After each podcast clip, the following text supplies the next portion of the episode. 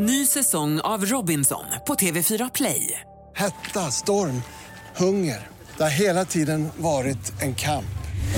Nu är det blod och tårar. Fan händer just nu. Det. är Detta är inte okej. Robinson 2024, nu fucking kör vi!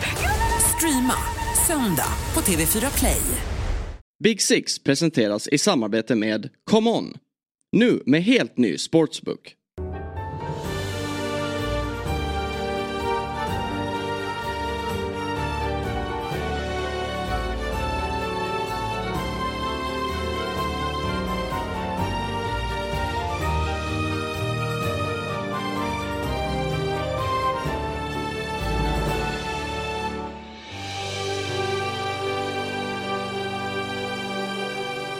Då hälsar jag välkomna till eh, Big Six. Det är den 2 oktober och dags för avsnitt 109. Eh, som ni hör så är inte Jesper med oss här idag. Han har åkt på en liten förkylning tror jag där.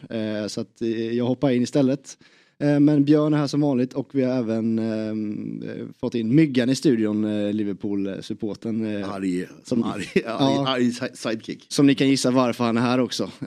Men jag kan bara kolla läget med, med Björn först. Efter en eh, sju dundrande helg av Premier Ja. League-fotboll. Eh, verkligen. Eh, jo, men det är bra. Eh, jag tror att faktiskt det är första gången jag någonsin kollar en match i efterhand och duckar resultatet. Och det var alltså Tottenham Liverpool. Jag har aldrig gjort det tidigare. Då. Jag förstår inte folk som gör sånt. Nej. Eh, och nu testade jag det. Eh, men det var mest för att jag visste att jag skulle missa matchen. Mm. Eh, jag skulle missa inledningen och jag ville se den i sin helhet. Och för att jag jobbade på dagen och sen kom jag hem till den matchen och då skulle jag natta barn och då visste Ah, jag så här, okej. då kommer jag komma in i typ 60 och så att jag gör så här, jag lägger undan telefonen och, eh, och så kollar jag i efterhand och jag duckade resultatet och det funkade. Eh, men det är faktiskt, jag har aldrig gjort den övningen tidigare. Jag gillar den inte. men jag var tvungen att göra den här. Väldigt svår och det här måste ju vara världens svåraste match att ducka också. Att Ja men det funkar ju om man är hemma. Ja. Eh, Ja. Jag tänkte också att, att du var hemma var ju väldigt stor skillnad där. Ja. Ute, lätt hänt ju att någon, vad som helst, eller ta upp telefonen. Ja, ja, nej, men precis. Det här är ju väldigt eh, svårt. Det hade varit svårt om jag var kvar på jobbet. Mm. Eh, men eh, så att eh, eh, vi kan väl ta det perspektivet. Det var ju en del som var upprörda mot studion. Vi kan ta det lite senare. Jag jobbade då alltså inte under den här matchen. Men, men jag kan ju bara ta det perspektivet lite senare. Eh, hur liksom, jobb kan gå till under, under sändningar. Men ja, för det, var, det, det är mycket kring den här matchen som man kan, kan prata om. Det Verkligen. blir en hel del... eh, Myggan, du kanske har avreagerat dig. Du kanske är klar nu. Nej då, det kommer inte vara på länge. Och sen är det också, den här veckan kommer vara ännu värre. För nu kommer vi få, eh, först kommer vi förlåt eh, härvan eh, ännu en gång idag antar jag. Och sen kommer ju nästa då, vi ska börja prata kanske om de här röda korten och vad som kan tas tillbaka och inte tas tillbaka. Eh, och sådär, så det här kommer ju hålla på. Och sen släpps ju förhoppningsvis ljudet. Ja. Så att, eh, Du tror nej det? Ja, ja det, de måste vi nästan släppa det tror jag. Ja, Eh, och om de det kommer vågar. Bli, det kommer bli väldigt tufft för dem. Det- 11.30, så 12.30 idag är den här, eh, den här domarshowen på Sky. Mm. Oj då. Den tror jag många har ringat in sitt schema. Det är en och en halv timme långt. Det kommer nog bara handla om en Då sitter du bänkad. Det är bänk, ja men idag är det 90 minuter. Blir det en P3-dokumentär om den här? Ja, det kan mycket väl bli det. Ja, ja. Mm, krimpodden tar upp Ja, verkligen alltså. Men det där, jag kan känna att det, det går lite åt ett farligt håll när det, när det ska bli sån himla dissekering av domarna och de ska liksom de ska upp och brännas på bål och det ska kastas tomater Mm. mot dem och all, efter varje domslut så ska de eh, liksom förklara. Eh, Det, det, det vad- gör ju inte att nej. Liverpool får inte tillbaka Nej, nej, sitt nej. mål. Nej. Så att ibland kan jag känna att så här, jag vet att i allsvenskan så var det ju en del under perioder där domarna ställde upp intervjuer och förklarade. Och då sa många supportrar, ja men det var så himla bra. Ja, Det kände jag var lite så här, ja fast det säger ni ju bara. Mm. Men var det så bra? För man står ju fortfarande och kokar och du får inte tillbaka straffen. Du får ju inte, det räddar ju ingenting. Du får en förklaring, ja jag missade. Ja, Okej. Känner du dig mycket bättre då? Nej. Nej, jag gjorde inte det i alla fall. Jag tycker det där är lite så här, Ja, ja, jag vet inte jag, om är jag jag, köper också, det. jag, jag, jag är jättepro eh, långsiktighet angående domare. Så jag tror inte man ska göra det svårare för dem här och nu. Det kommer inte, eh, fler barn vill inte bli domare efter det här tror jag. Tyvärr. Och det, det är bara negativt för Det mig. snackade också Alan Pardew om i någon podd igår såg jag. Eh, som dök upp och han sa bara, nu blir, nu blir de straffade i en omgång här och får inte döma nästa match men de kommer fortfarande liksom, så fort de kommer tillbaks känna samma stress inför det här och fansen kommer ju vara på dem från sekund ett när de börjar döma igen liksom så att eh, det är också konstigt. Det som också blir det, där det kommer de här det på. tidigare fall. När en domare gör bort sig. Då hittar man då från en tidigare match. Mm. Eh, ja men kolla här. Det var ju samma sak Mm. när han dömde oss här. Mm, och så hittar ja. man, ja han har en agenda. Och så gör inte bara Liverpool-supportrar utan det, det är ju även i, alltså, andra lag i Premier League och i andra ligor i allsvenskan samma sak. Mm. Eh, det är men- samma beteende överallt. Och man försöker hitta någon så här, ja men det är foliehatt på och det, är- det är liksom. Ja, men jag sa det i Fotbollsmorgon att jag är väldigt tydlig med att jag vill inte ha tillbaka några poäng. Det, tror, det, det, det, är liksom inte, det känns som många eh, andra fans tror att man ska slå om match. Det är liksom inte, Jag tror inte någon Liverpool-fan tror det. Utan det var ju tre pinnar borta. Men problemet uppstår ju när det är så tydligt lite galenskap som det här var. Då öppnar ju den här konspirationsdörren. Men jag hoppas vi kan stänga den efter den här matchen. För jag tror inte den finns liksom. Nej, vi hoppas det. Men, men, eh, men eh, jag kan också känna igen mig själv i att när man börjar göra fel, hur det kan snurra på. Ja. Den här matchen känns som att det var, en- var som en snöbollseffekt tyvärr. Liksom. Verkligen. Eh, Och så kan det vara någon. Ja men vi sätter oss in i matchen som man nästan glömt vad det slutade men det blev 2-1 till Ja. Tottenham sent. Eh, men vi kanske börjar i VAR-haveriet då. Eh, och det som, det som hände där i eh, mitten av första halvlek. Och det var ju då när Salah spelar fram Luis Diaz som är mål. Linjemannen vinkar för offside. Eh, och det blåses av efter han har firat då ju. Vi får en väldigt kort eh, repris. Ja. Eh, väldigt kort. Och där hinner man ju, det är ju tight men Mm, man, man man, hinner ändå lutar ändå på ja. att det är onside, onside då som tittare liksom. Ja, alltså vi pratade om det lite innan här Myggen. Och jag reagerade när jag såg det. Så tänkte jag att men det där, var det där verkligen offside? Mm. Och så fick man, och så blev det, ja det blir VAR-check. Och så var den så eh, ovanligt snabb. Mm. Och det drogs inga skuggor eller någonting, inga linjer eller någonting. Och så var det bara, nej men det, det, det är offside. Jag, var det verkligen det? Och sen så här, i och med att just offsiden eh, sen de införde VAR så har ju de varit väldigt säkra och ibland nästan enligt vissa för säkra för det har varit liksom en tånagel offside är offside. Och så blir många frustrerade, ja när lämnar bollen foten och allt det där. Men men, men i och med att de har ändå varit så säkra. Så, ja, men säger de att det är offside så är det offside. Jag reagerade bara på att man fick, som du säger Myggen, man fick, det, det var så lit, kort tid med, eh, med själva repriserna. Och jag märkte att även Bojan, det, jag upplevde som att han kände som att det där var, det där var nog onside. Men ja, ja okej, om, de, om de är så säkra så, så, men då måste det varit med väldigt, väldigt lite marginal. Men jag, jag reagerade på att just att det var väldigt lite repriser. Jag känner igen det där. Det var någonting som var lite konstigt med hela situationen. Jag tycker man känner igen det själv lite grann när man eh, ser någonting. Men man inser att man inte har alla fakta. Men den andra kanske har det i rummet. Att man, Ja. så här, något, det här är inte rätt. Nej. Men vem är jag att lägga mig här? precis. Det Så man, man, man, man zonar ut och bara, "Ja, men jag är tyst då. Ja, det är så- det och så kommer det så fram liksom. efteråt att du hade rätt. Visst Ja, Ja, och då kan man inte säga det. Nej. Nej. Den känslan fick jag. Eh, men eh, Nej, men så alla hade det svårt och ingen får ju tillgång till bilderna. Eh, och det var inga streck dragna. Nej. Så att det, det, jag tycker verkligen att eh, all, alla kommentatorer och liknande, det är ju fullt förståeligt. Mm. Eh, de som snappar upp det är ju jättesnyggt, men, men det är ju väldigt svårt. Ja, för de få som inte hängt med i då hela processen, eh, då, det är att ja, det, det flaggas för offside. VAR-domaren Darren England tror att målet står. Som sitter i varummet liksom och säger bara kolla snabbt på situationen, ser att Luis Diaz är onside. Säger till eh, domaren Simon Hooper då, check completed. Och han tror då att det första beslutet ska stå vidare. Alltså offside för Simon Hooper och onside för VAR-domaren Darren England. Och därför, så, ja, då, de utgår från olika domslut. Ja. Kan man säga. och det fattar man inte hur det har gått Och till. liksom gör så att säga rätt Nej. båda två. Alltså, det är en- det är en kommunikations... Två rätt blir ett fel. Precis. ja, en ja. kommunikationsmiss mellan domarna då. Eh, Ja. Men sen det som är konstigt då Myggan är ju att det tar 36 sekunder va? Ja, det är de då som, Från är den mystiska. Ja, innan Tottenham slår sin frispark. Ja, the Eh, missing bullet är de sekunderna. Vad händer där? Ja. Och det finns ju även då en assistent till Darren England i det rummet som är anställd för att fånga upp det här. Mm. Och eh, fjärde domare och allt möjligt som, har, har, Det kan som man, lyssnar. kan man tycka är nog med tid för att eh, liksom, få fram skulle- det rätta Ja, budskapet men och ändra liksom. Det enda som skulle förklara det där det är ju att det, det blir något tekniskt haveri, att de inte hör varandra. Ja. Och bara, ja, ja, ja, okej men du måste ta ett beslut nu. Mm. Ja, ja, okej men då går jag, han svarar check complete så då är det väl offside då. Eh, något sånt. Men ja, det är ju eh, bland de märkligare eh, situationerna sen VAR infördes i, i Premier League som man har sett. Det kanske, eh, just att de har varit så säkra på själva offsiden. Och eh, Eh, ja, något liknande har vi väl inte sett. Det går igenom så många människor att, att det fortfarande är samma fel, det, är- det är väldigt underligt. Skulle ni vilja ha den här semi-automatiska offsiden vi såg under VM? Så, För eh, Eng- Premier League har väl liksom tackat nej till den funktionen. ja, ja, det är väldigt svårt att säga. Det är lätt att säga nu kanske. Ja, jag säga det och jag ska vara ärlig med att innan det här tänkte jag inte så mycket på det. Men, Nej. men eh, jag, jag frågade Björn innan också om vi har sett de här linjerna i år, eh, uppdragna. För de eh, var ju ändå gjorda av en människa, det känns ju väldigt... Ja, ibland när man såg dem liksom, röra på sig i vissa matcher det man ju upp ju... för lite... så här, så De kan- pratade ju om att införa också en lite eh, tjockare linje som skulle täcka så att Just det, skulle komma ifrån de här eh, extrema millimeter offsiderna. För det är ju egentligen inte det här, nu pratar vi om en liten annan del av hela Mm. offside-regeln, men det är ju inte därför offsiden kom till. För att liksom bedöma de här Nej. millimeter offsiderna. Där kan jag tycka att låt ett mål vara ett mål. Mm. Eh, offside kommer till för att man inte ska stå upp och fiska liksom.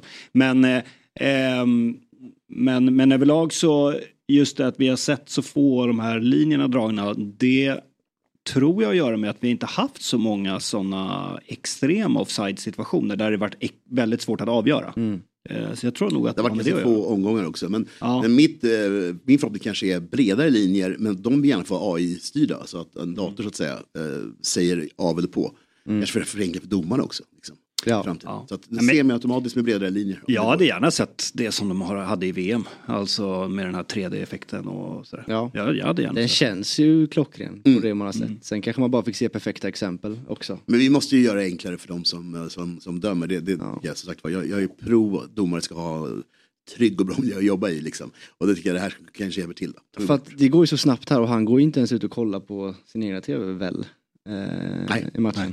nej, Eh, så han litar fullt på varummet Mm, liksom, och det går så himla fort. Och det, det brukar vara tvärtom, att de tar extra god tid på sig för saker som kanske är liksom, eh, Ja, enklare och att tv-bolaget ut ju ändå kunna götta sig rätt bra i reprisbilder. Ja. Mm. Någon käpphäst jag har att det är för mycket reprisbilder. Ja, exakt. Här är det liksom, här ligger vi stilla på planen och det är lugnt. Och Jag fattar inte vad de var så stressade över. Liksom. Nej. För Och det är de ganska liksom- avgörande grej att Kameran hamnar på Diaz då, okej jag förstår, offside-målet. Mm.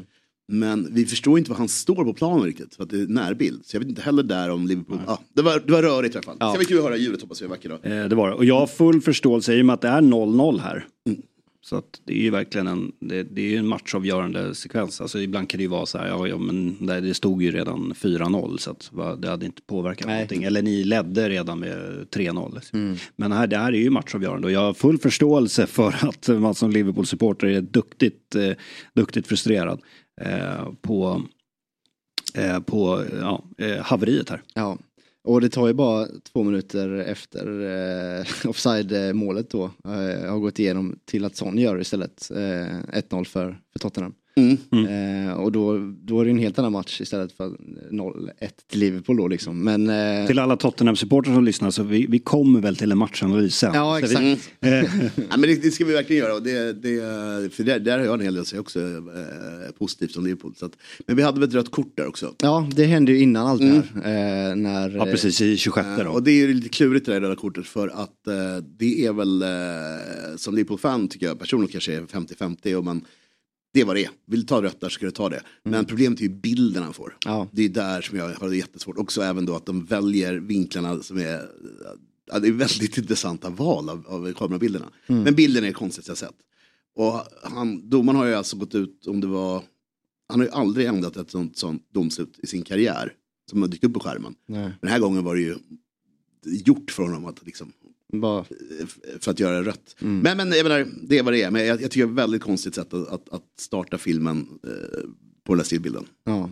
Mm, det tänkte jag faktiskt också på att de gjorde. Men jag, för mig, bara så här, jag är ingen expert på eh, reglerna och allt det där. Men jag tycker att det är ett såklart eh, rött.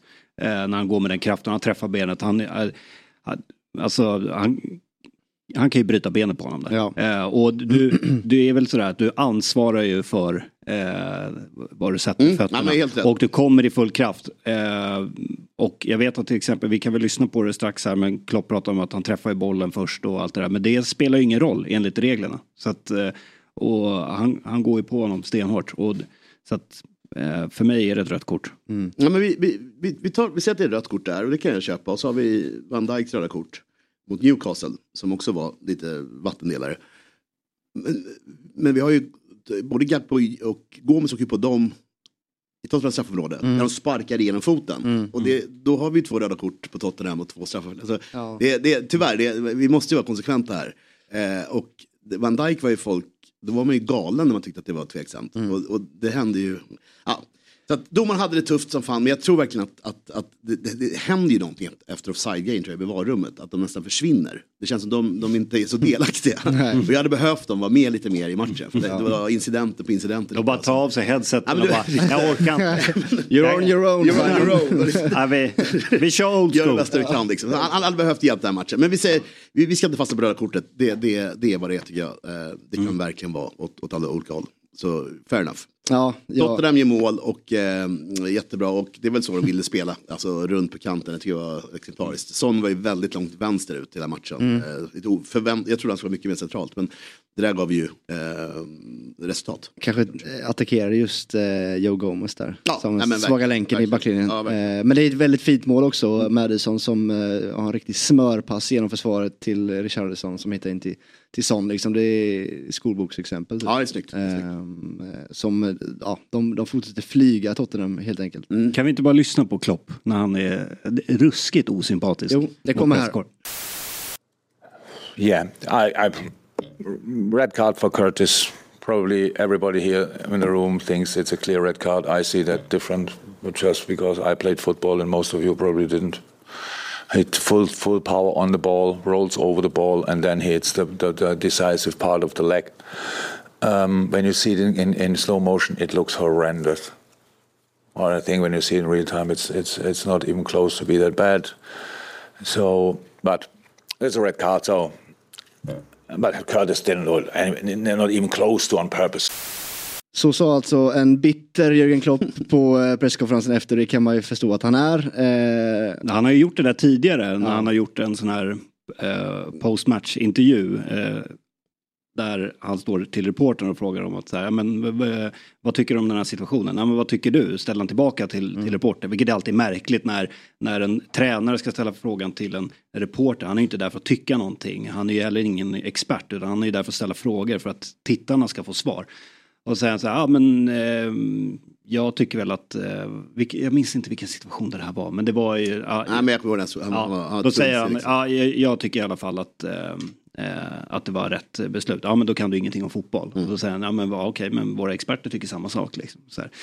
Eh, och det här det är lite liknande. Det, röda kortet var ju det han sa att det var om du spelar fotboll så är det inte rött kort. Nej. Och eh, Gary Neville sa också att all, i England var det unisont inget rött kort på spelare uppenbarligen. Eh, men det är så- kanske också på hans tid var det inte rätt kort. Men nu är Men det var ju det, kul nu är det ju Neville, Neville rött var ju att uh, Nani did this to me in training all the time. Det tycker jag var roligt att tänka på att Nani springer runt och sparkar Ja. knähöjd på Neville. det kan man Jo se men, alltså, men det har ju, nej men vadå, på, på 90-talet, början på 00-talet, då var inte det där rött. Nej. Men nu är det ju det. Ja. Och det, är- för mig är det rätt. Och den för att du, du, det, det är det den där som ska vara rött. För att du riskerar spelarens karriär Ja. när du går och klipper honom på det där Vi har sättet. sett billigare röda skulle jag säga. Eh, och då jämför jag med. Gustos röda som eh, åker på i Chelsea. Eh, där när han också är på, på boll först, Ja, det såklart. det och sen så fortsätter det bollen, det benet in i foten. Liksom.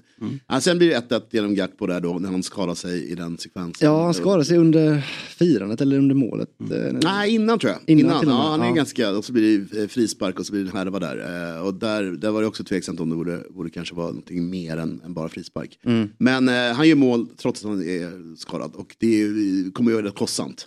Ja, Eh, det där, tror jag. Exakt. Eh, oss. ja det, mycket väl. Och det blev det även i matchen. Ja. Eh, för att han byts ut i paus. Ja.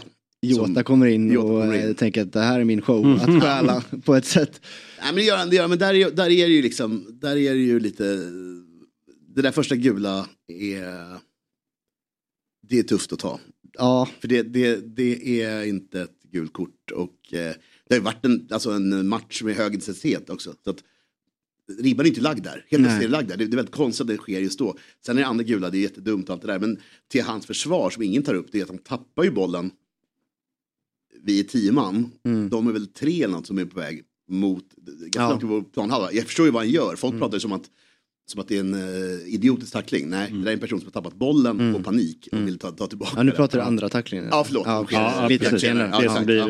Det andra gula. Men det första tror jag att alla är överens om att det är ett gult kort. Alltså det är svårt att se. Nej, Det är Jag tycker det är så himla svårt att se vad touchen är. Eh, på första. Ja, jag menar, där, där skulle man ju verkligen hellre fria än fälla. Ja. Eftersom ingen kan se vad det är tycker jag. Det är solklar frispark, men vad, vad är det som har hänt? Ja. Sen är ju det problemet då när han ligger på marken och skriker efter gult kort. Jag vet inte om ni kommer ihåg, McAllister åkte ut mot Bournemouth. Ja. För att man fick inte i år göra det. Nej exakt. Trent du får inte visa Arnold. med händerna Nej. liksom att eh, en spelare ska ha ett gult Det gjorde Tottenham-spelarna i matchen och Trent fick ett gult kort för att han kastade boll där så alla var överens om att det får man inte göra. När han blev tacklad mot Newcastle. Ja just det. Det skedde ju också i den sekvensen. Ja. Det, det, Men det missar de. Det missar de, vilket Ja. eh, liksom spär på den här då, konspirationsteorin som man inte ska hålla på med. Men just idag så blir man ju tokig på de små sakerna. Liksom.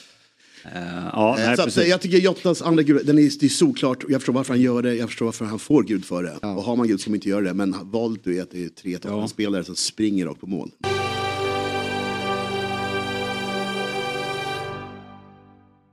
Big Six är sponsrat av EA Sports FC 24. Kalle, du, ditt Chelsea, de har det ju ganska tufft i verkligheten nu. Eh, Och då undrar jag, hur går det för dem i din FC 24-karriär? Ja men tackar som frågar. Där går det bättre faktiskt. Eh, Jag har till och med lyckats värva in Vinicius Junior och lira med honom som nia. Tror det eller ej. Fastna nu inte i verklighetens Chelsea, Kalle. Det mår du bara skit av. FC24 använder visserligen tre nya banbrytande tekniker för att få spelet att bli det mest realistiska fotbollsspelet någonsin. Men det är fortfarande du, Kalle, som har makten i spelet. Så är det verkligen och just Vinicius Junior ser ju sjukt realistisk ut. Det finns över 1200 unika löpstilar på spelarna i FC24, så det har gjorts ett gediget arbete. De har analyserat mängder av videoupptagningar från verkliga proffsspelare. De ringde inte direkt till oss eh, och bad om att få filmsnuttar på när vi spelar. Nej det var väl tur det. Eh, Vi får snacka om spelet istället. Där är vi mer betrodda. Ja, och en till riktigt fin sak med EA Sports FC24 är att de har rättigheter till Premier League och Champions League och ungefär 30 ligor därtill. Allsvenskan inkluderat. Det är bra. Vem hade du gett högst ranking i Premier League då, förutom Haaland? Ja du det måste ju vara någon i Chelsea va? Inte direkt. Nej. De Bruyne är det faktiskt. Och han har ju faktiskt 91 i totalbetyg, precis som Haaland. Ja det, det ska han verkligen ha också. Ja, det är bara att längta hem hela hösten och hoppas att din FC24-karriär smittar av sig på verkligheten. Det hoppas jag med. Vi säger stort tack till EA Sports FC24 som sponsrar Big Six. Och sen själva bytet som görs i paus. Darwin Nunez kommer inte in alls. Nej. Och det är ju klart, med två röda så blir ju gameplanen helt annorlunda. Eh, Men att han inte får komma in i paus istället. Jag kan förstå varför han tar in Jota för att det är en annan spelartyp som kanske behövs Jag tror när man Jota är också var, mindre. jag tror inte folk Men- kommer ihåg det, men han var otrolig mot Newcastle. Eh, eh, Nunes gjorde målen, men han var lite den som lyckades få ner och jag tycker vi är rätt bra 9 mot 11. Eh, Ja. eh, alltså, de, de har inte mycket eh, som händer när det blir 9 till 11, utan det är ju nästan 10 till 11 är mycket värre för oss. Så att Nunes är på väg in när eh, Matip gör självmål. Jag tror, jag tror Klopp har en chansning på att eh, 60 sekunder med Nunes så kanske vi kan göra mål. liksom. Det tror jag är hans, hans gamble. Ja. Men jag måste säga att första halvlek, eh, bortsett från haveriet med eh, VAR-situationen där så var det riktigt härlig första 45 att, att titta på. Det var ju högt tempo, in, intensivt och det, liksom, det small och det var eh, vi fick se två mål så det var, det var en riktigt rolig, så här neutralt, riktigt rolig ja. första halvlek att, att, eh, att titta på. Verkligen. Som eh, förstörs Och det var, ett, det var ett väldigt, jag måste säga Tottenhams mål är väldigt, väldigt snyggt. Ja. Uh, alltså uh, Madisons pass ner till Rikarlison och Rikarlison som faktiskt var ganska bra. Mm. Eh, och till Son där så att det var det, var en, det var en rolig första halvlek att titta på. Verkligen. Satt på uh, gult kort Richarlison och det blev ingenting. Innan kändes det såklart att de kommer ju bränna. Ja, jo. Eh, men ja, Jota tar ju liksom, han- det tar ju en minut eh, mellan hans första och andra gula. Eh, vilket också kanske är så här tappa huvudet eh, varning. Verkligen, att verkligen. eh, han inte kan hålla sig kall. Eh, Man förstår att han blir lack på att han får det första gula. Mm. Men då kanske du ska hålla det lite kall eh, Nej, men jag håller med. lite längre det, i alla det, fall. det är inte försvarbart. Men sen som du är inne på så tycker jag liksom det, det är en dålig forcering av Tottenham. Eh, och ni ser nästan mer kompakta ut med nio man än tio man. Eh, och tror- Soboslaj är otrolig, han Ja, kan springa och här jösses. lungorna och liksom kan ta löpningar. Det tyckte jag var häftigt, alltså inför. Då hade vi ju typ, det måste väl ändå vara de två bästa värvningarna i Premier League så här långt, Soboslaj och Madison. Mm. Mm. Eh, nu är vi inte så långt inne på säsongen men, men Soboslaj, vilken, vilken värvning det, är- Mm. det är. Han har liksom allting. Och att han liksom kan göra, kliva in i rollen. Alltså Premier League, allt vad det är. Ja. Ja, men det är lätt att gå och gömma sig där som Ja, ett nyförvärv i den situationen eh, när, liksom, när man ska förlora en match. liksom- men istället ta tag i det och Ja, visa... McAllister kanske är liksom svårare än vad han har. Ja. Men det till Brighton, det Ja. säger någon, det är någonting om hur stort hack det kan vara från Bundesliga och en sån klubb som Leipzig. Ja, det brukar ju vara en dålig, det har ju du varit inne på Björn, att Bundesliga till Premier League ofta är ett dåligt steg. Ja, För- men, för men att målskyttar. i och med att siffrorna blir dopade, i och med att i Bundesliga skiter de i försvarsspel. Så att när, när en, liksom en, en målskytt värvas in, då ska man ändå ha det med sig. För att eh, jag följer Bundesliga en del och eh, man slås av eh, i nästan varje match vad det är för typ av försvarsspel. Det, så, det såg man inte minst, till och med liksom Bayern München de mötte United. Att så här, nej men det är bara full fart framåt för alla lag. Typ. Ja, jag håller med, det är dopat. Men, Men, men, eh, Timo Werner visar ju, nu höll i helgen, var det förra helgen? Liksom hans första mål. Ja, han gjorde mål i helgen. Ja. På liksom 18 månader eller någonting. Så att det är inte bara, han är, Ja. han är, han är Men han var väldigt bra när han kom Ja, tillbaka till Ja, Leipzig. Då var det så här. Men sen blev det en jäkla hack på ett år nu. Någonting. Ja. Ja, Så att, eh, han är en Ja, märk, nej, men, man. så, båda de två tycker jag är jättebra. Sen tycker jag också att man ska ge det, om vi ska vara lite så här, liksom, försöka zooma ut. Så det är ju en period där när Madison har lite skott på Alisson och sånt som är, som är bra. Liksom. Det har Tottenham, det ska jag ge dem. Men det, det var ändå förvånansvärt lite som skapades liksom, fram tills eh, Mm. eh, målet i sista sekunden. Verkligen.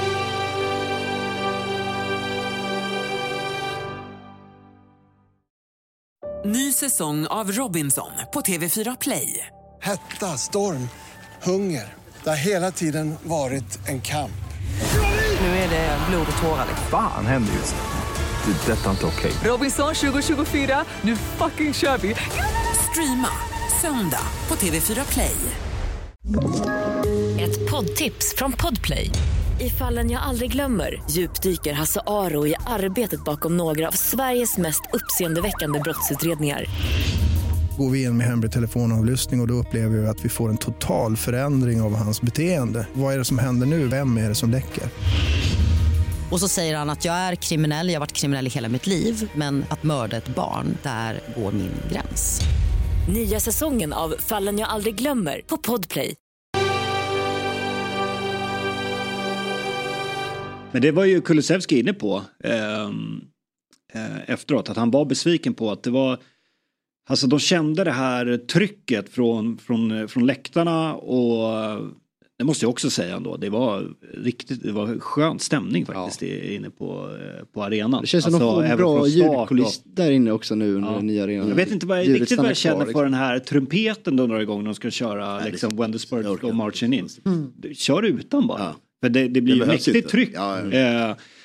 Eh, eh, mera. Ja, men britter och trumpeter. Det, Ja, men det var ju som eh, då när man är inne på den här, eh, liksom, det mörkret man har. Mm. Så är det ju också när Curtis Jones, den här bilden man får se. Tänkte ni på att alla gubbar runt om tv-skärmen var rätt packade och hade såna, man hade ju tagsen kvar på alla Spurs-kläder man köpte. Ja, nej. kände man ju ännu mer vad den paste som man lever i. Liksom. Ja. Sitter du Ja, som en keps med en ja. prislapp på. Ja, nej men Kulusevski var inne på det, att de kände tryck att här, gå för det nu då, ni är liksom två man mer. Mm. Men att eh, det blev på något sätt, det liksom låste sig på något sätt. Att det var- det blev så himla mycket, okej vi måste bara lösa det. Ja, och så var det, var, var liksom, min bild var, jag, kan, jag har inte sett alla Tottenhams matcher, men det var upp till individen att lösa det. Det var väldigt långsamt Ja, men det blev handbollsspel på slutet. Handbollsspel, de spelade bara runt och väntade på att någon skulle ta Ja. tag i det liksom. Och då var det, gjorde det ganska enkelt för Liverpool. Men, men jag, var, jag tror liksom att om vi, om vi ännu en gång försöker liksom se stora perspektivet så tror jag att för Liverpool-fans tror jag det här, och laget tror jag det här kan ha gett oss ganska mycket. För att det finns ju en helt annan glöd mot vi mot världen nu som, som dyker upp. Som Klopp också älskar. Ja Eh, exakt, att och det, vara- det är det han lever på. Så Ja. jag tror liksom att, att eh, det kan ge någonting positivt. Det sa han ju också på presskonferensen efter att liksom han var super proud Mm. av laget, liksom, eh, hur de genomför den här matchen och att det, det är såklart, det är ju en, lite av en slump att det, det är ett inlägg längs marken som att typ får, den studsar upp på en smalben och går rakt upp i krysset. Liksom. Jag tycker att insatsen från båda lagen och sättet de liksom bjöd upp till dans här visar på att båda de här lagen kommer vara med och slåss i toppen. Verkligen. Eh, vi kommer ju till City sen men ehm, ehm, Ja, alltså det, det, de kommer ju absolut vara med där uppe Mm. och, eh, och slåss. Och nu är Tottenham bara en poäng bakom, bakom City. Men nu, det är bara sju matcher spelade. Men, Men- Arsenal, eller vad säger jag, Tottenham och Liverpool eh, är ju på riktigt den här säsongen. Ja. Några reflektioner där bara, som jag, jag var inne på vid, på programmet Fotbollsmorgon. Att jag, jag är chockad över att det var ett ärevarv med barn. Jag tycker det var konstigt. Jag tycker det, det är inte, det får man inte hålla på med efter eh, sju, Sju omgångar. Nej. Det är liksom, det var något helt nytt i min värld. Det gör man väl sista hemmamatchen? Ja. Alltså det är sista match, det det är bucklor. Men alltså, det är fortfarande september och det är små barn på folks axlar och springer runt. Men jag menar, samtidigt ska man inte på något sätt, eh, när man har haft så jäkla trist så länge, så kan jag förstå att det här är jävligt kul. Så Ja, man ska veta var det. Tottenham kommer ja, ifrån verkligen, också. Verkligen, så att hatten av för det. Jag, jag, jag kan känna igen den känslan. Men sen dyker då upp det här problem, problemet då med att de var, alltså jag, på fem säsonger så har vi liksom förlorat ligan med en pinne två gånger mot Mm. City. De har 150 anklagelser emot sig från ligan. Det är ett problem tycker jag. Och vi jobbar med helt olika, alltså det är statsägda klubbar och vi är privatägda. Så det är ju jobbigt från början. Eh, då att domarteamen åker dit och dömer matcher torsdagar och flyger in och sen sätter i varummet en hel helg är ju ett problem. Och jag tror inte att, att den fakturan som då Man Citys ägare betalar om, att den påverkar dem. Jag tror verkligen inte det. Men det öppnar ju verkligen upp för att något inte står rätt till. Ja, och det i sig är ju ett problem. Och det att man hamnar i sådana ska- förtroende Ja. misstankar. Liksom. Det, det, det är inte bra. Det är onödigt det ordet tror jag. Ja, För jag, ja. jag, tror inte, jag tror inte det finns någonting där. Men varför ska vi ens ha, ha den diskussionen? Ja. Nej, det är ju inte lämpligt. Det kan liksom jag klippa hålla det med. där liksom. Ja. Men, men, men, men, men med det sagt så kan jag verkligen förstå att man vill någonstans liksom eh, tjäna mer pengar och det är en kort karriär och allt det där. Så jag kan köpa den grejen men det måste finnas andra sätt att göra det på. Om vi nu ska ha statsägarklubbar, det kanske är det vi inte ska ha. Och sen, då kan de åka dit och döma hur mycket de vill. Ja. Inte de äger klubbarna i England. Så det, det, Ja, för det har kommit upp mer och mer rykten om att Saudi även vill värva domare från England. Eh, och efter en sån här match har man väl inga problem med det nästan om, Hooper hoppar på det planet eh, här i Nej, nej, nej. och nej försvinner nej, för gott Stick- nästan. I alla fall för Liverpool. Det bra. Så, att- nej, men så det, det är också ett problem som kommer dyka upp tror jag ganska mycket prat om idag. Hur de ska lösa det där och vad det innebär. Liksom. Och sen också, och jag, jag, tidsskillnaden är för liten. Men det finns ju någon sån här fatigue-grej också. Att du ska bara flyga runt sådär och sen ta beslut. Eh, Så att det finns ju jättemycket där som är ett stort problem. Och jag tycker lite synd om då domarna på planen som får klä skott för allt det här. Eh, för att hade det bara varit de här eh, domsluten vi går igenom nu och där jag är upprörd över, minus Diaz-grejen, då hade jag bara framstått som en galen Liverpool-supporter. Och det köper jag liksom. Och det, det, det kan jag ha för mig själv och hålla mig inombords. Ja, exakt. Men nu blir det ju hela den här snabbbollseffekten. Och det är ju skittråkigt för alla inblandade. Ja men det här drar igång ett riktigt Twitter-drev och folk eh, som är galnare än dig till och med. De går ju till botten på sånt här och som vi var inne på innan. De le- letar upp alla misstag när domaren någonsin gjort. Ja. Liksom, och säger att det finns agender. Och... Och så måste man rikta, rikta rätt. Vi pratade om det innan också, att vi ska inte rikta det här mot eh, experter och kommentatorer. Det, de Nej. har, Nej, men det- de det har ingenting med det här att göra. Det var lite det som jag pratade om innan. Jag kanske ska bara berätta lite. Eh, som sagt, jag jobbade inte. Så jag ska inte gå in i några detaljer på hur, hur eh, man har jobbat. För jag var inte där. Men jag noterade ju att eh, via Play Studio fick skit från vissa eh, på sociala medier. Eh, och eh, Martin Åslund eh, fick mycket skit såg jag. Han eh, gått ut och svarat. Och jag har sett kommentarer som har riktats mot honom som, och studion överlag som absolut inte är, är, är okej. Eh, till att börja med så kommer vi tillbaka till det som vi pratade om tidigare. Att när, eh, när det här beslutet tas så eh, jag och jag märkte att även Bojan blev lite konfunderad men tänker att, och det som också Martin har sagt, att man tänker att ja men de, alltså, de har ju tagit det här beslutet, de har gjort, vi utgår från att de har gjort en korrekt VAR-check och de tar beslutet att det är offside. Då utgår ju vi från att de har tagit rätt beslut. Eh, och just att de har varit så, just va, eh, offsiden har ju funkat generellt sett väldigt bra eh, sen man införde VAR. Det får Ja, man ändå säga. Det var något, stökigt eh, första säsongen kanske men, men sen har det funkat väldigt bra. Så då, då utgår man ifrån att det är korrekt. Sen är det ju en halvlek där det är ett rött kort. Det är också två mål. Det är ett sent mål dessutom.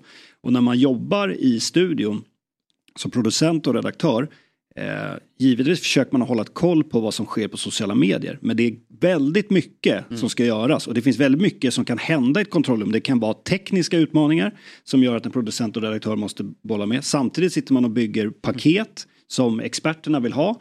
De kanske står och har massa frågor till en producent och de måste ta tag i de bitarna.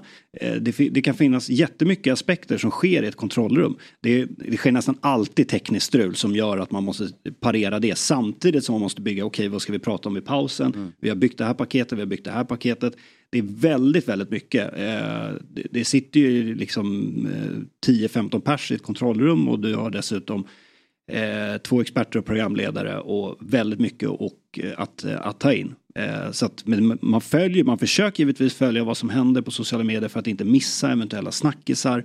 Eh, men jag tror att det i kombination med att man just utgick från att eh, de har ju tagit rätt beslut här. Sen gör man ju faktiskt det efter matchen. Då, då drar, dras det ju en, då gör ju liksom med ehm, med tekniken och- grafiken i kontrollrummet, då gör man ju faktiskt en linje där Mm. man konstaterar att det där eh, skulle ju varit onside. Så det görs ju efteråt, det är bara att det görs inte i pausen. Så att, eh, ja, eh, ilskan, eh, jag vet själv, jag, liksom, jag följer allsvenskan där domarnivån är ännu sämre och man har inte VAR. Jag säger inte att jag är för VAR, men jag konstaterar, där har man inte VAR. Och jag vet hur man, frustrerad man kan bli. Och att ibland så ventilerar man det på fel sätt. Men det ju, gör det inte okej för det. Men eh, Jag tycker också att det var, det jag var, kan förstå frustrationen Ja, visst. när ens lag blir feldömda. men, men, eh, Men det är fel, felriktat bara. Jag tycker bara att det var också, som du sa, mycket hade, hänt. Och det var ju bara liksom, eh, diskussionen var igång på Twitter i alltid. Men det var ju inte så, i och med att ingen hade bilden än. Nej, exakt. Så var det ju liksom bara en station, tror jag, Bein Sport, som, som drog en egen linje i alltid. Så att det var fanns ganska lite att gå på om man skulle börja bygga en historia på det. Ja, blir det bara spekulationer. Ja, det kan man ju inte sitta och Nej, men till och hålla exempel på med. Sky, Sky-studion, de läser ju upp efter matchen. Eh, Alltså, jag skulle säga att det var 22-23 minuter efter eh, Ja, slutsignalen. och då läser de upp statement och då hör man Gary Neville, åh nej, åh nej, åh nej, åh nej, okej det var på det här sättet. Så de hade ju inte Är heller man, varit är man. Tottenham-fan och känner att det pratas för lite om matchen. Ja. Sky News spelade på 20 minuter eh, ja, Anders Postecoglou och barn som går runt på arenan. Och det var ju bara sång och dans och trevligt. Det var ju ingenting om eh, det här förrän det här statement kommer in. Och då berätt- berättar Gary Neville att han har ju en skärm när han kommenterar som är VAR-skärmen. Ja, de får den lite tidigare Ja, än än alla andra. Han såg det och liksom sådär. Men han, jag såg ju den sändningen, han pratade inte om det Nej, då. Sen ändå. kommer den där Oh No-segmentet som är legendariskt. Uh, PGMOL acknowledge a significant human error occurred Oh, no. during the first half of Tottenham Hotspur against Liverpool. Oh, no. The goal by Luis Diaz was disallowed for offside by the on field team of match Oh, officials. no. This was a clear and obvious factual error and should have resulted in the goal being awarded through VAR intervention. However, the VAR failed to intervene, and this is why we couldn't get the shot of the lines being on the uh, being on the, the on the this situation. PGMOL will conduct a full review into the circumstances which led to the error. No, no, Kelly, seriously. Yes, yes, Uh, that's what's happened. No, at the time, I thought we we get VAR up on the commentary box before anybody else does, and I thought that's onside. And then all of a sudden, you just hear in your ear. You need to expect you get a preview of the pictures, we get a don't preview you? of the pictures up on the gantry, and we get the actual com- commentary from the VR officials to the referee, and you all of a sudden you're like check complete. You're like what? No lines. It was so quick, and then obviously you've slowed it down at half time. It was too quick, and something was obviously wrong. That is unbelievable. That is a bad one. but That what- really, really. I mean, they said significant. That is very significant, and I think to It be makes fair, you won- wonder how many others they've got. Oh no! I, there's a couple in the last few weeks that I just thought haven't been right, and I've been actually asking us: Have we got the right cameras at these stadiums? We, we never seem to be in line anymore. We've always been in line. Nej, precis. Så även tro- trots att han fick se bilderna före och fick se ganska nog många repriser så ropade inte han heller för Nej. att det här måste ni prata om i paus. Det här är helt sjukt. Och man märker att sändningen tar en helt annan, jag tror att eh, Sky tror att det kommer vara att det är något Twitter-drev och det finns ingen sanning i det. Det vänder ju helt efter det. Sen har ju ingen pratat om någonting annat efter det. Nej. Nej, så är det verkligen. Nej, det finns ju den aspekten också. Att det kan ju vara på sociala medier så att det, det, det sker liksom att eh, det ena lagets supportrar tycker att det är fel. Men det behöver ju inte vara fel just därför. Alltså, det finns ju den aspekten också. Bara för att de skriker ska vi prata om det. Nej men så vänta längre, jag tycker, som sagt var, det fanns ju alltid på jorden lördag kväll och ligga kvar i sändningen efter. Så att det fanns ju ingen stress att göra det kvar i Nej. tid. Så att nej, onödigt uh, gnäll. Verkligen. Eh, men om vi ska summera matchen då, Ja. som också spelades eh, på planen. Hur skulle du göra det, Miggan? Eh, nej, men jag, jag tycker United var jättebra, Eh, eh, förlåt, eh, Tottenham var jättebra. Det var eh, nog det bästa laget vi har mött. Eh, tycker jag. Åtminstone första halvlek. Eh, men eh, det, det känns mer som ett, eh, mer kompakt än vad Newcastle gjorde som också var, var ett bra lag. Mm. Men eh, eh, jag är ändå nöjd med hur det såg ut. Jag är nöjd med att de klarar stressen så bra med tio man och kan fortsätta spela ganska lugnt och sansat. Liksom. Sen att Soboslaj nu har lirat vad är det, 37 procent av all Liverpool sin karriär med tio man. Det börjar, Mm. det börjar bli ett problem. Ja, vi måste lösa det här lite grann tror jag. Vi kan inte ha de här problemen. Nej. Så att, nej men och sen så är det väl eh, självklart så, har man bollinnehav och chanser ska väl Tottenham eh, vinna nio gånger tio och det gjorde de också. Så det är bara hatten av för det. Mm. Vad är status på Gakpo då? Ja, det är oklart, han hade ju en sån casket runt, eh, runt liksom hela benet när han, han gick hem från, till bussen. Men vad det betyder vet jag inte. Nej. Jag antar att det är väl på onsdagens presskonferens, var det tidigast. Ja, alltså om man tittar på Tottenham så jag tycker det är, det är fascinerande hur många spelare som helt plötsligt är alltså på världsklassnivå. Mm. De plockar också, de, de gör ett byte på målvaktspositionen inför den här säsongen och Vikario är ju briljant. Han är ju hur bra som helst i den här matchen. Eh, du har Udogi på vänsterkanten som jag tycker är riktigt bra. Han har ju liksom en av världens bästa spelare att ta hand om på sin kant i form av Salah och där tycker jag att han, han tar verkligen den fighten eh, på, på ett bra sätt. Eh, du har Bissoma som har varit jättebra den här säsongen och är jättebra i den här matchen. Och, eh, och sen, sen inte Romero- fronttrion eller frontfyran där uppe eh, också eh, extremt bra. Så att, eh, och, och till och med Romero har ju börjat liksom behärska Mm. sig lite. Det- det- det- han är ju galen men han lyckas hålla det på en bra nivå. Mm, det, är största skillnaden tycker jag, att backlinjen känns eh, eh, liksom intimidating. Ja. Det är ju, förut var det ju underbart mjukglaslag att möta. Men Ja. nu är det liksom Mm. nu är solida och självförtroende stinna killar man möter. Så att, ja. nej, men det, det ska bli kul att se hur, hur det där går. Jag, jag tror att jag tror det finns luckor, det finns saker att utnyttja där som vi kunde ha gjort om vi har varit 11 mot 11. eh, Mm. Som jag tror City eller de andra storlagen kan, kan utnyttja. Nej men det, det är imponerande om man kollar på deras backlinje när det har Udogi, van der Ven och Vicario som är helt nya i både liga och land och lag. Eh, och det sitter ihop från dag Ja, ett det- liksom. Och här sitter man som Chelsea-supporter och nästan skyller ifrån sig på att vi har ett helt nytt lag och en helt ny backlinje nästan varje match. Eh, och det är det som är problemet. Men Det behöver det tydligen inte vara. Nej, nej, nej, visst. Och, peng, och så även då pengamässigt så är det väl investerade pengar. Alltså, Ja. det är snyggt. Jättebra. Verkligen. Men vi, eh, det, vi, vi säger så och tackar Myggan för Liverpool-inhoppet här. Så Ja, får men du tack för att fortsätta. jag fick komma och ventilera. Ja, brinna av veckan ut fram till torsdag.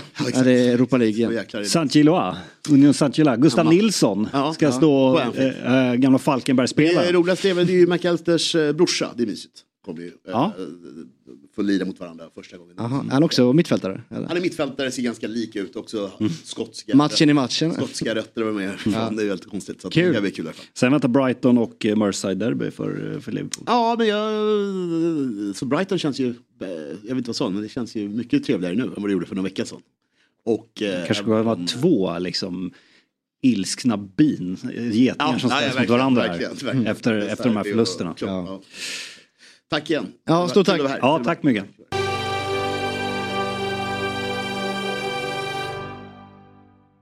Det har blivit dags att kika på veckans matcher i Europa och det gör vi med vår nya partner ComeOn som precis lanserat en ny sportsbook med riktigt grymma odds. Och jag eh, tittar givetvis på tisdagens Champions League-matcher och först ut så väljer jag att spela Galatasaray plus en mot Man United. Man United som ni vet torskade här senast i helgen i Premier League mot Crystal Palace med 1-0. Galatasaray eh, har ett fint lag på pappret och eh, jag tror de kan störa ett Man United som är lite i gungning här. Plus ett Galatasaray alltså, eh, odds på 2,20 där. Vi går vidare till Inter Benfica. Eh, Inter som är i bra form och eh, speciellt en viss Lautaro Martinez som eh, stod för en fin insats här i helgen. Eh, och jag spelar helt enkelt eh, Inter till eh, en rak seger här, en etta alltså. Eh, odds 1,80 på den tycker jag är väldigt generöst av Common. Och sista matchen i trippen är mellan Napoli och Real Madrid där jag tror på målfest. Över 2,5 mål till eh, oddset 1,71. Oddset för denna trippel eh, är alltså 6,77 och du hittar den via common.com. Kom ihåg att du måste vara 18 år för att spela och har du problem med spel så finns stödlinjen.se. Vi säger tack till ComeOn som är med och sponsrar Big Six. Ja, vi eh, går tillbaks lite i, eh, i tiden och eh, lördag 13.30 då Aston Villa tog emot Brighton i en så här best of the rest match. Eh, de eh, lagen tillsammans med Newcastle kanske då som man ser som de eh, största utmanarna den här säsongen kanske. Och 6-1 slutade det till slut. Det var väl väldigt oväntat va? Det får man ju säga. Det var det. Jag, det. Det är ju två lag som tar en del risker i sitt försvarsspel. Eh, och vi har sett Aston Villa åka på en del smällar, till exempel på Anfield. När de spelar med sin höga backlinje och tar mycket risk. Brighton är ju också ett lag som gör eh, ibland räddar upp det på något sjukt sätt men de tar också mycket risker. Men det här var ju eh, framförallt var det Olly Watkins match. Ja.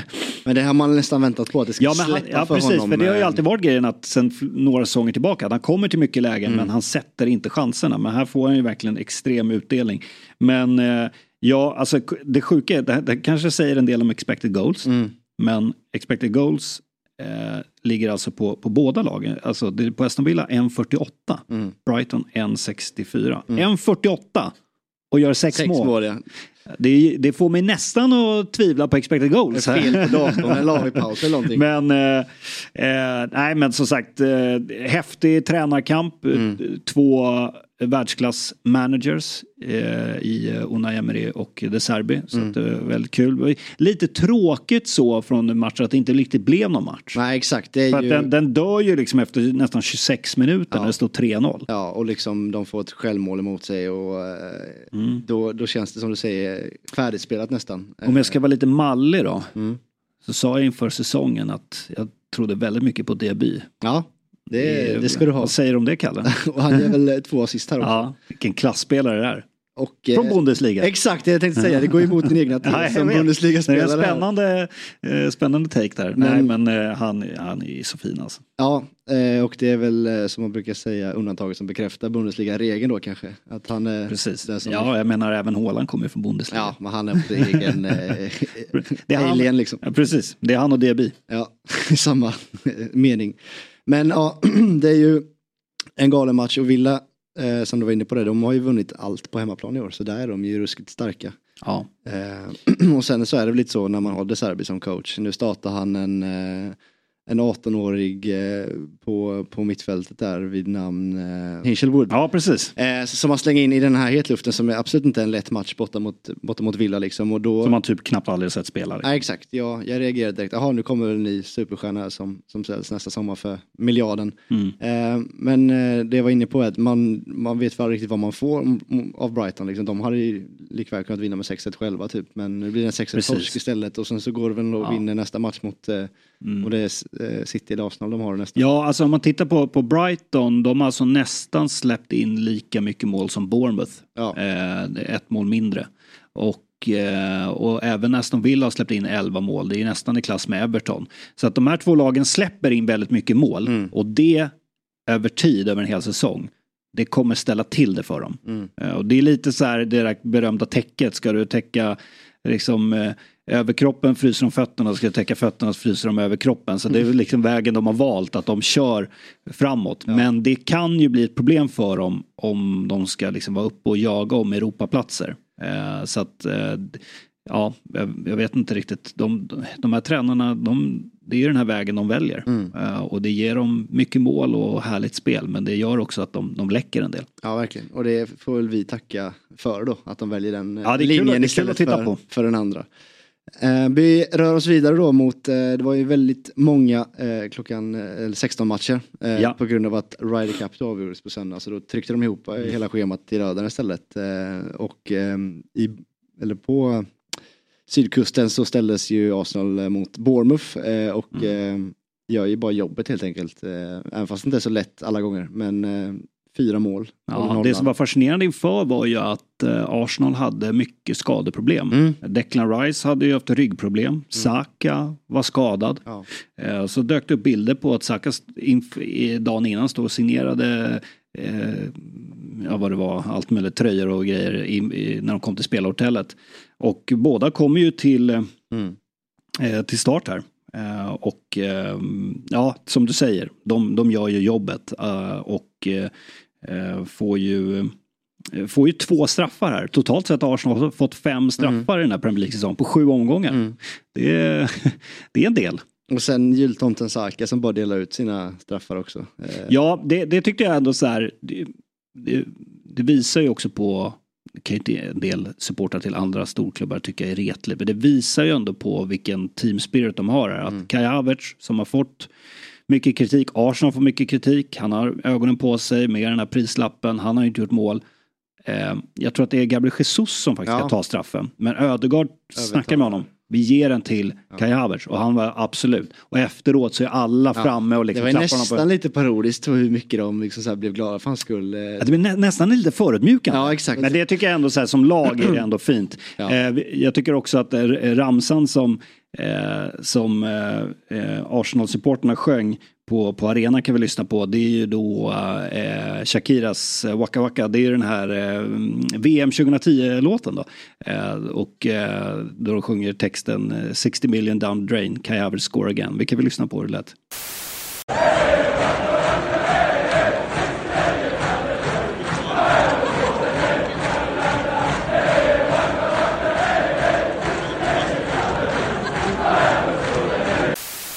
Får störa sig på en detalj, det är en härlig ramsa. Och, Den är ju sarkastisk, alltså den, är ju, den har ju en, en, liksom, en gnutta ironi i Ja. sig, ska man ju med sig. Men att han scores again eh, när det är hans Ja. första mål, Ja. det det, jag sitter och stör mig på. Men Ja. sen är det en härlig stämning på arenan där. Sen vet jag att, jag tycker att den är lite rolig överlag så kanske att så här, göra Shakira eh, sånger till ramsor kanske, inte, riktigt, kanske inte riktigt min grej. Men den här tyckte jag faktiskt var lite rolig. Ja, den, den satt faktiskt. Och det var bra gung på, på, på läktaren. Mm. Men sen tycker jag det, det, det är livsfarligt att ge Havertz straffen där. Att det har man tänk sett- om man missar. Ja men det har man ju sett flera gånger om. Mm. Jag såg eh, till exempel Peter Crouch dokumentären för inte så länge sedan. Och han har ju en exakt likadan situation när han eh, precis kommit till Liverpool. Och gått liksom över tio matcher utan att göra mål. Och kostar ganska mycket och du vet, eh, får ju mycket kritik bara på hans utseende att han är över två meter. Eh, och får en straff och den slår han ju så himla dåligt och missar liksom. Och då fortsätter ju bara tidningarna och fansen håna honom liksom. Och bränna Havertz här, vi har varit inne på det i många torsdags, torsdagsavsnitt, att man nästan sett på hans ansikte att när han bränt en stor chans eh, under matcherna, att han nästan liksom inser vad det, vad det kommer minna ut till på, på Twitter ofta. Liksom. Att han blir ett, ett stående skämt varje vecka. Liksom. Att han, det finns Ja. den här 007 grejen, att det är noll matcher, noll mål. Eh, eller noll eh, assist, noll eh, mål, sju matcher spelare. är Nu det- fick man inte det. Ja, nu, ja men jo, jag tror han fick det i, i och med kuppen eller någonting. Så nu står han Ja, på ja, ja, just det. 1-0 Ja, okej, jag 8 tänkte istället. PL, sju PL-matcher. Ja. ja, det är sant. Men, eh, Men det var ju skönt för Havertz att få spräcka den Ja, nollan. absolut. Så de tickade liksom av många boxar här. De skadade spelarna kom till spel. Mm. Det är ofta så med Saka. Det rapporteras som skador så dyker han ändå upp och, och, och spelar. Och eh, Kai Havertz fick göra mål och eh, så att eh, Arsenal är med där. Eh, det är Arsenal och Tottenham som är obesegrade så här långt i, i Mm. Premier League. Nu väntar ju Lans då på bortaplan i, i Champions League. Sen är det ju då Manchester City Mm. och eh, efter landslagsuppehållet eh, Chelsea.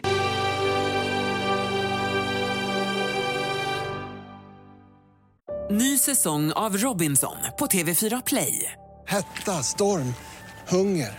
Det har hela tiden varit en kamp. Nu är det blod och tårar. Fan händer just nu. Det. är Detta är inte okej. Robinson 2024, nu fucking kör vi! Streama söndag på TV4 Play. Ett poddtips från Podplay. I podden Något Kaiko garanterar östgötarna Brutti och jag, Davva, dig en stor dos skratt. Där följer jag pladask för köttätandet igen. Man är lite som en jävla vampyr. Man har fått lite blodsmak och då måste man ha mer. Udda spaningar, fängslande anekdoter och en och annan arg rant. Jag måste ha mitt kaffe på morgonen för annars är jag ingen trevlig människa. Då är du ingen trevlig människa, punkt. Något Kaiko, hör du på Podplay. Därför är gardinerna.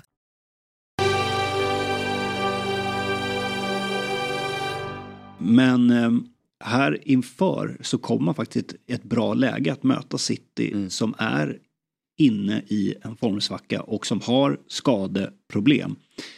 Um, får vi se då, det, det dyker upp skador hela tiden i Premier League så det kan, och det ska ju spelas Champions League så det kan Mm. hända mycket även i, i Arsenal. Eh, men så här måndag förmiddag så tycker jag att Arsenal har ett riktigt bra läge att, eh, att möta City och man gör det dessutom på på hemmaplan. Och man kommer ju ta med sig Community Shield-segern. Att man gjorde en väldigt bra insats. Där Kai Havertz var nio och var väldigt bra. Ja, Vi exakt. får se om det blir något liknande. Men eh, eh, så att den matchen ser jag väldigt mycket fram emot. Och ehm, det, det kan nog eh, bli en, eh, en rejäl fight om den här titeln faktiskt. Ja, verkligen. Och det är nog inte bara Arsenal som kommer vara inblandade. Nej, exakt. Som du var inne på innan så är även Tottenham och Liverpool eh, Mm. ruskiga eh, utmanare i år. Men vi tar oss då till eh, City-matchen kan vi göra lite snyggt. Som eh, åker på en förlust här lite eh, från ingenstans. Eh, har ju typ, de har inte förlorat i ligan sedan februari in, inför den här eh, matchen. Men nu är det också första gången de förlorat två matcher i rad på väldigt länge. De torskade ju mot Newcastle i, i Carabao Cup förra veckan. Och där roterade man ju mycket. Och inför så var vi ju liksom pepp inne på att eh, ja, men det, det lät ju nästan, tonläget var ju typ som att vi vaskar den här matchen. Eh, spelade Calvin Phillips och noterade att han också, Pep sänkte Calvin Phillips efteråt, sa att ja, men han, eh, han klarar inte av att spela på, på den här nivån som vi vill spela. Det är också lite så här hur man hanterar spelare. ja, bygger upp ett psyke inför Arsenal-matchen. Liksom. Kanske. Han fick ju faktiskt hoppa in också mot, eh, mot eh, Wolves. Men, eh, eh, och han var väl lite arg på att de inte kunde flyga till, till Newcastle och allt sånt där. Eh, men de gör en dålig match mot Newcastle. De gör ingen bra match. Och här gör de inte heller. Jag satt faktiskt och tittade på den här matchen, merparten av alla 16 fighter. Och de gör, eh, det är de gör en dålig match. Sen ska man också ha cred till eh, Gary O'Neill och Wolves.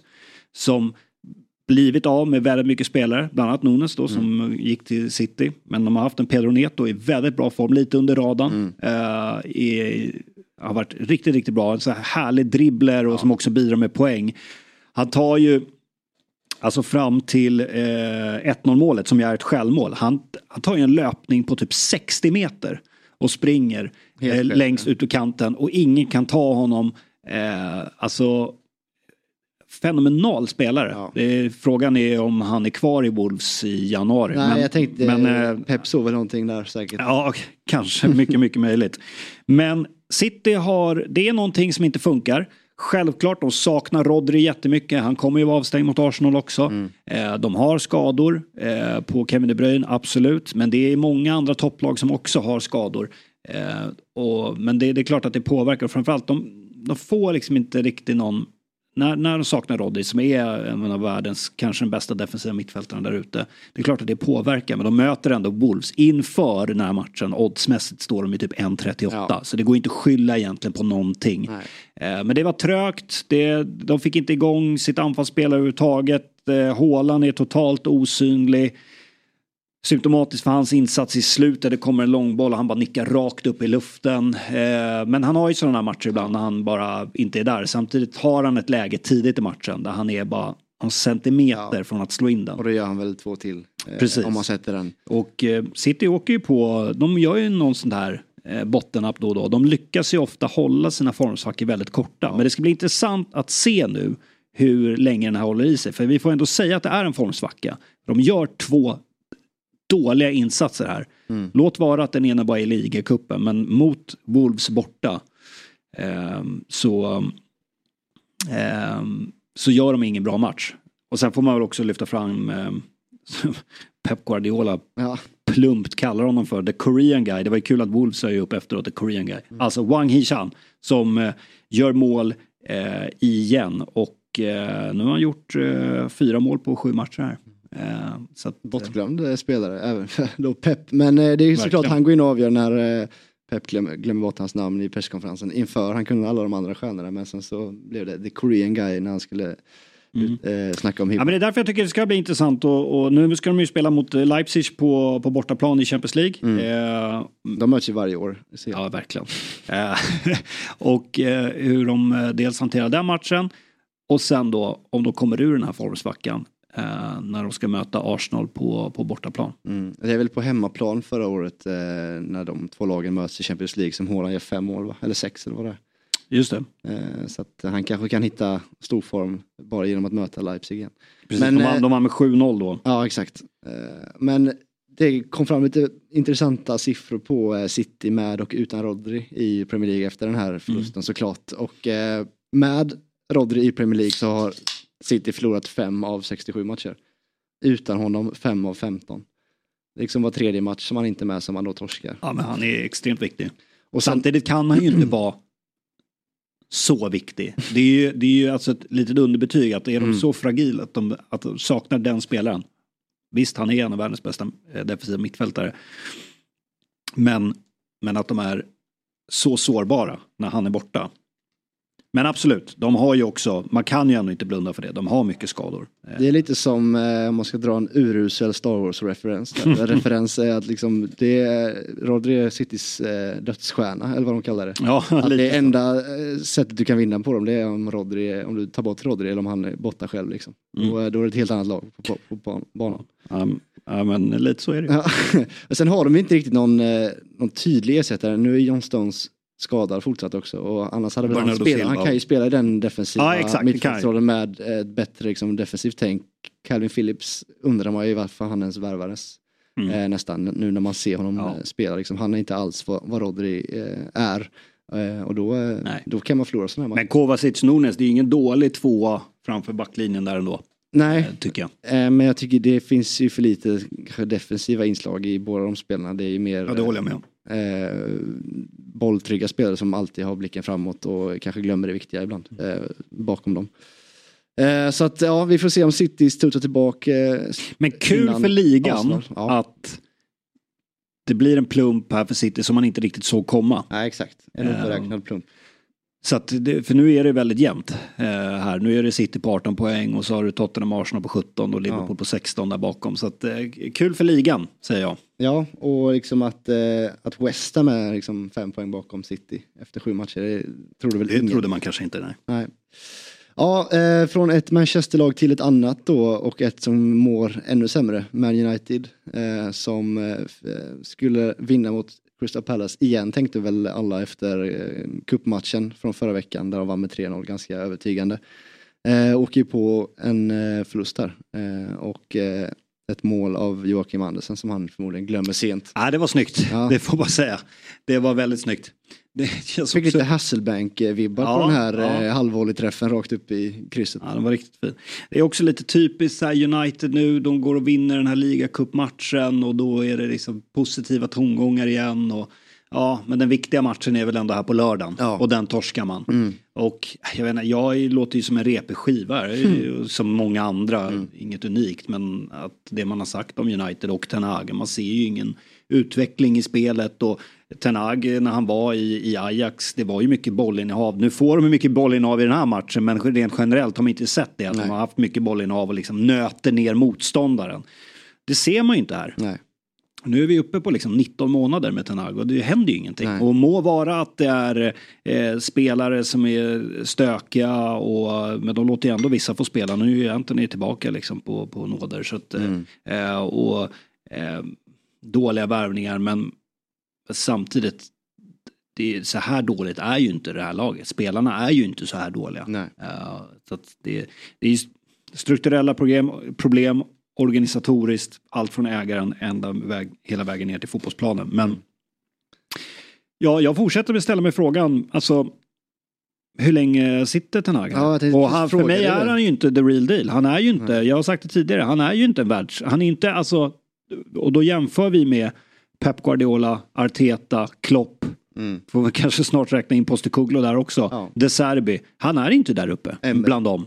Det är en bra tränare absolut. Men är han United, tar dem och slåss om titlar bra? Uppenbarligen inte. Det går inte att säga någonting annat. Men liksom, det har gått sju matcher, eh, det ser inte bättre ut och eh, man, nu ser det ut som att liksom man eh, på något mirakulöst sätt klarade en topp 4-plats förra säsongen. Man minns ju knappt hur de gjorde, liksom, Ja, man förstår inte hur de gjorde ett kanske. svar, ett enkelt svar på det är ju att Rashford gjorde eh, 17 plus 5 Mm. ehm, förra säsongen. Nu står han på ett mål och en assist på sju matcher. Går inte riktigt att känna igen honom. Och det, så här är ju Rashford. Det går ju mycket upp och ner. Och att då förlita sig på att det är han som ska göra jobbet eller en drömträff från eh, Bruno Fernandes eller att domaren räddar dem i matchen mot Wolves. Det håller ju inte i längden, det fattar ju alla. Ja, att, eh, och- det går inte att säga någonting annat. Värvningar som eh, kanske tänkte att liksom avlasta en Rashford har ju också misslyckats totalt liksom. Eh, Nu var väl Mount bra i cupmatchen här men eh, i ligan har han fortsatt problem eh, och han ska inte göra heller, eller han kan ju absolut göra 10 plus 10 men Mm.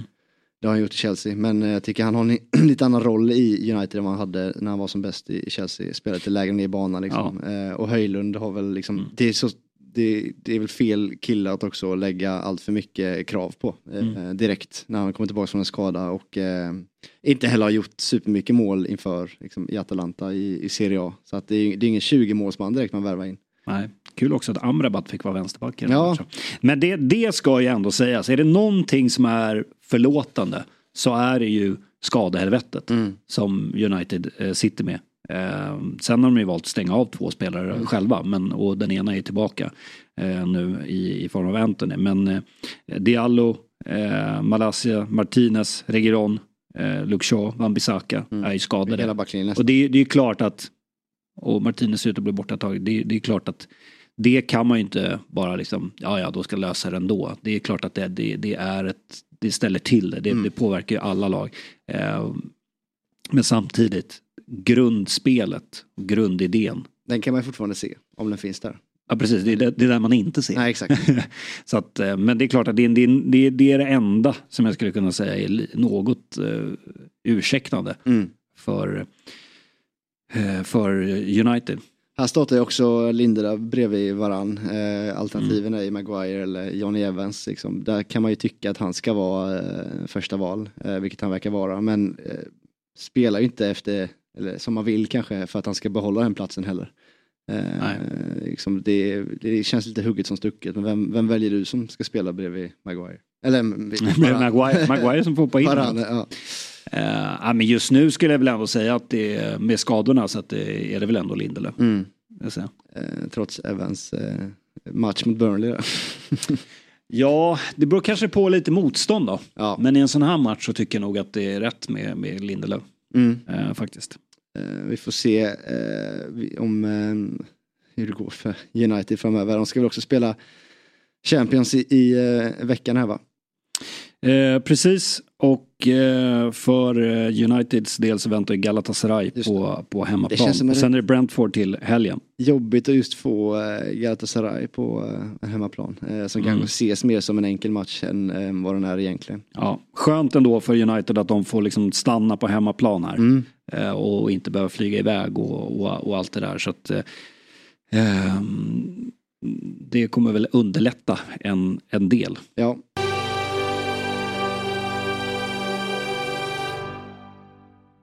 Hej hej! David Fjell här.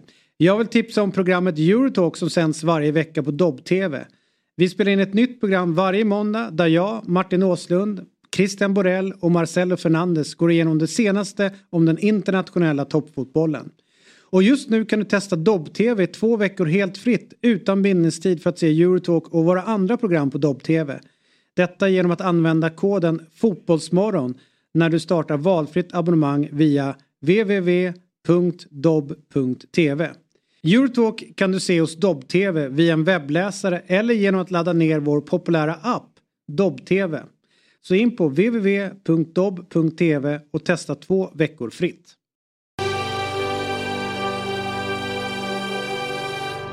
Ett lag som är i lite bättre form är ju eh, ett annat lag som kom eh, på topp fjärde eller topp fyra position förra året, Newcastle. Eh, som eh, tog emot Burnley också i lördags då. Eh, och Burnley har ju fortfarande inte vunnit en match i ligan än. Och eh, det var väl svårt att begära att de skulle göra det här. Men Newcastle vinner med 2-0. Isak eh, får göra mål på straff, från straffpunkten. Eh, och eh, känns som Newcastle har steppat upp nu efter en lite skakig inledning av säsongen. Eh, ja men det har de ju och eh, försvarsspelet sitter ju där även om Bottman eh, är skadad eh, nu och ser ut att bli borta ett tag. Så kör de ju med Lasell och, och Fabian Skär i mittback. Annars är den ju intakt. Och då går det att känna igen Newcastles stabila försvarsspel igen. Och Eh, kul också för Isak som är deras bästa målskytt så här långt. Eh, även om det är straff här nu så är det en säker straff och han är i, i bra form.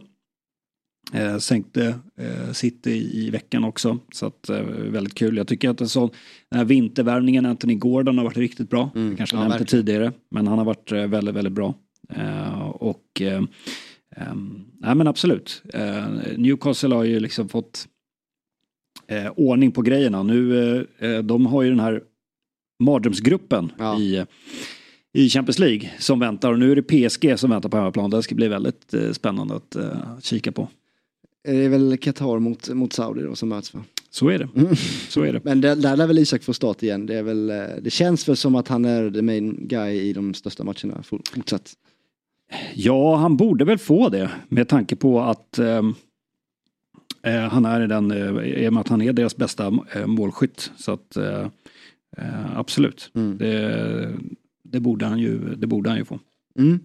Eh, och på söndagen då var det bara en match som vi kanske inte ska gå in på allt för mycket eftersom... Eh, Dessutom är ju Wilson skadad också. Så att Ja, då talar mycket. men inte så allvarligt. Nej, han kanske men, är mer tillbaka. Men ja, eh, det gör väl också Isak mer säker. Eh, Men på söndagen då, när det var Ryder Cup eh, som skulle avgöras, Mm. så fick ju tyvärr då Nottingham och Brentford gå ut och, och spela en match som de verkade inte så superintresserade av. Den slutade, slutade 1-1 och vi lämnade väl där för ikväll måndag då så är det ju ett litet London-derby faktiskt som väntar. Eh, Fulham-Chelsea. Och eh, där Fulham ligger före Chelsea i tabellen faktiskt. Det, Mm. det börjar ju höra till, eh, till vanligheterna nästan med åtta poäng för Fulham och, och fem för Chelsea och det är ju som alla andra matcher för Chelsea en måste-match ikväll. Så är det ju. Och eh, Chelsea har ju, vi får se vilka som kommer till spel ikväll då, men de har alltså 12 spelare på skadelistan. Mm. Chilwell den senaste att eh, bli skadad eh, i cupmatchen mot Brighton där när hans baksida gick eh, sönder återigen då och eh, även får vi klara oss utan eh, Nicholas Jackson då som eh, tog sitt femte gula i senaste ligamatchen. Eh, så att en anfallare har vi inte riktigt i truppen. Eh, Nej. som är en renodlad nia. Armando Broja är ju eh, precis tillbaks från en korsbandsskada och har bara fått hoppa in korta inhopp eh, senast eh, och är väl inte redo för 90 minuter här, det tror jag inte man vågar riskera. Så det är frågan om man eh, ska starta en Raheem Sterling som slutat göra mål eller vad, vad man ska hitta på annars eh, i anfallsväg. Ja, precis, men vi fick ju ett, eh, vi fick ju ett eh, Chelsea-mål i september i alla Mm. fall. Eh, seger mot Brighton Till ändå. slut, och det var Jackson just som fick spela i Exakt. kuppen men inte i ligan då efter sina gula kort. Eh, så det var ju skönt, eh, nu gjorde Chelsea lika många mål som Havertz gjorde i september. Just det. Ja. så, så det kan han säga i alla fall. Ja. Nej men som jag sa innan, måste match för Chelsea eh, som eh, behöver bygga vidare på eh, Brighton-insatsen. Jag, eh, insatsen. jag hoppas man kan ta med sig den för att det såg man inte riktigt komma att man vinner där. Eh, en match som hade nästan kunnat sluta hur som helst men det är viktigt för Chelsea att bara det har varit många matcher som hade kunnat sluta hur som helst eh, mot Bournemouth och Aston Villa tidigare men då har man inte fått med sig poängen man velat men det får man här. Eller poäng, poäng, det var en cupmatch. Men Mm. en seger i alla fall. Så jag hoppas de kan bygga vidare på den här. Jag vet inte. Känns som fulla med ett väldigt, eh, man vet inte riktigt vad man har dem i år. Eh, Nej. att sätta dem på, på kartan. De, eh, de klarar sig just nu för att det finns sämre lag i ligan bara. Jag har ju haft ganska svårt att göra mål, eh, Fulham. Mm. Men, eh, eh, så det blir väl 0-0 i den här matchen. Då. Ja, jag hoppas det. Men, Eh, Men nej, jag håller med dig. Det är lite svårt att veta vart, vart, vart man har eh, Fulham faktiskt. Men det är väl så här, ja, bottenlagen är ju betydligt sämre än Mm. vad Fulham är. Så att eh, jag skulle bli väldigt förvånad om de drog sig in i någon bottenstrid den här säsongen. Mm. Eh, De kommer väl ligga och skvalpa där i, i mittenriket, något under kanske. Eh, är det ju. Men ehm, ja, det kommer vara, det är såklart pressen på, på, på Chelsea här i, inför den här matchen. För snart börjar det som vi pratade om förra veckan. Snart kommer ju deras, efter landslagsuppehållet kommer ju deras mardrömsschema. Ja. Börjar ju med ett London-derby mot, eh, mot Arsenal. Eh, och, sådär. och till helgen då innan landslagsuppehållet har man Burnley borta. Mm. Burnley, kommer Burnley kommer bara närmare och närmare sin, eh, Ja. sin eh, första trepoängare. Så att, eh, eh, men, eh, men det får man väl ändå säga på pappret här så kommer ju två tacksamma matcher. Ja. Chelsea. Det får man väl ändå säga. Ja, eh, samtidigt som de är livsfarliga eftersom liksom, eh, man måste vinna de här. Eh, det känns nästan som det, vi har svårare att vinna mot de eh, lagen vi ska vinna mot än, än tvärtom. Liksom. Eh, så jag Kan bara flika in där apropå skador. Vi satt och räknade på det innan här. Det förändras ju hela tiden dag till dag med skador och sådär. Men just nu är det alltså 108 skadade eller avstängda spelare i Premier League. Ja. Rätt sjukt. Ja, det är svårt. Man hade velat se en jämförelse med förra året vid det här laget typ. Men det känns ju som att det, det skadas spelare i varje omgång här egentligen.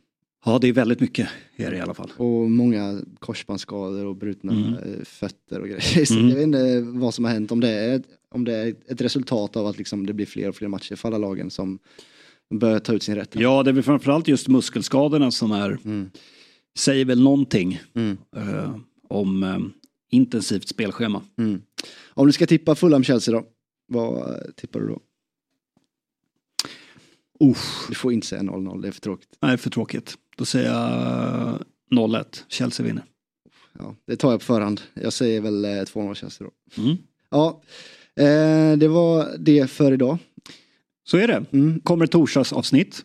Givetvis. Eh, då tar vi även ner eh, Champions League och eh, snackar upp eh, de andra Europamatcherna som eh, på torsdagskvällen. Sen skickar vi våra eh, krya på dig kramar till Hoffman då. Det gör vi absolut. Så får vi hoppas han är tillbaks nästa måndag, vilket jag tror att han är. Eh, men tack för att ni har lyssnat på dagens avsnitt. Vi hörs igen på torsdag. Hej då!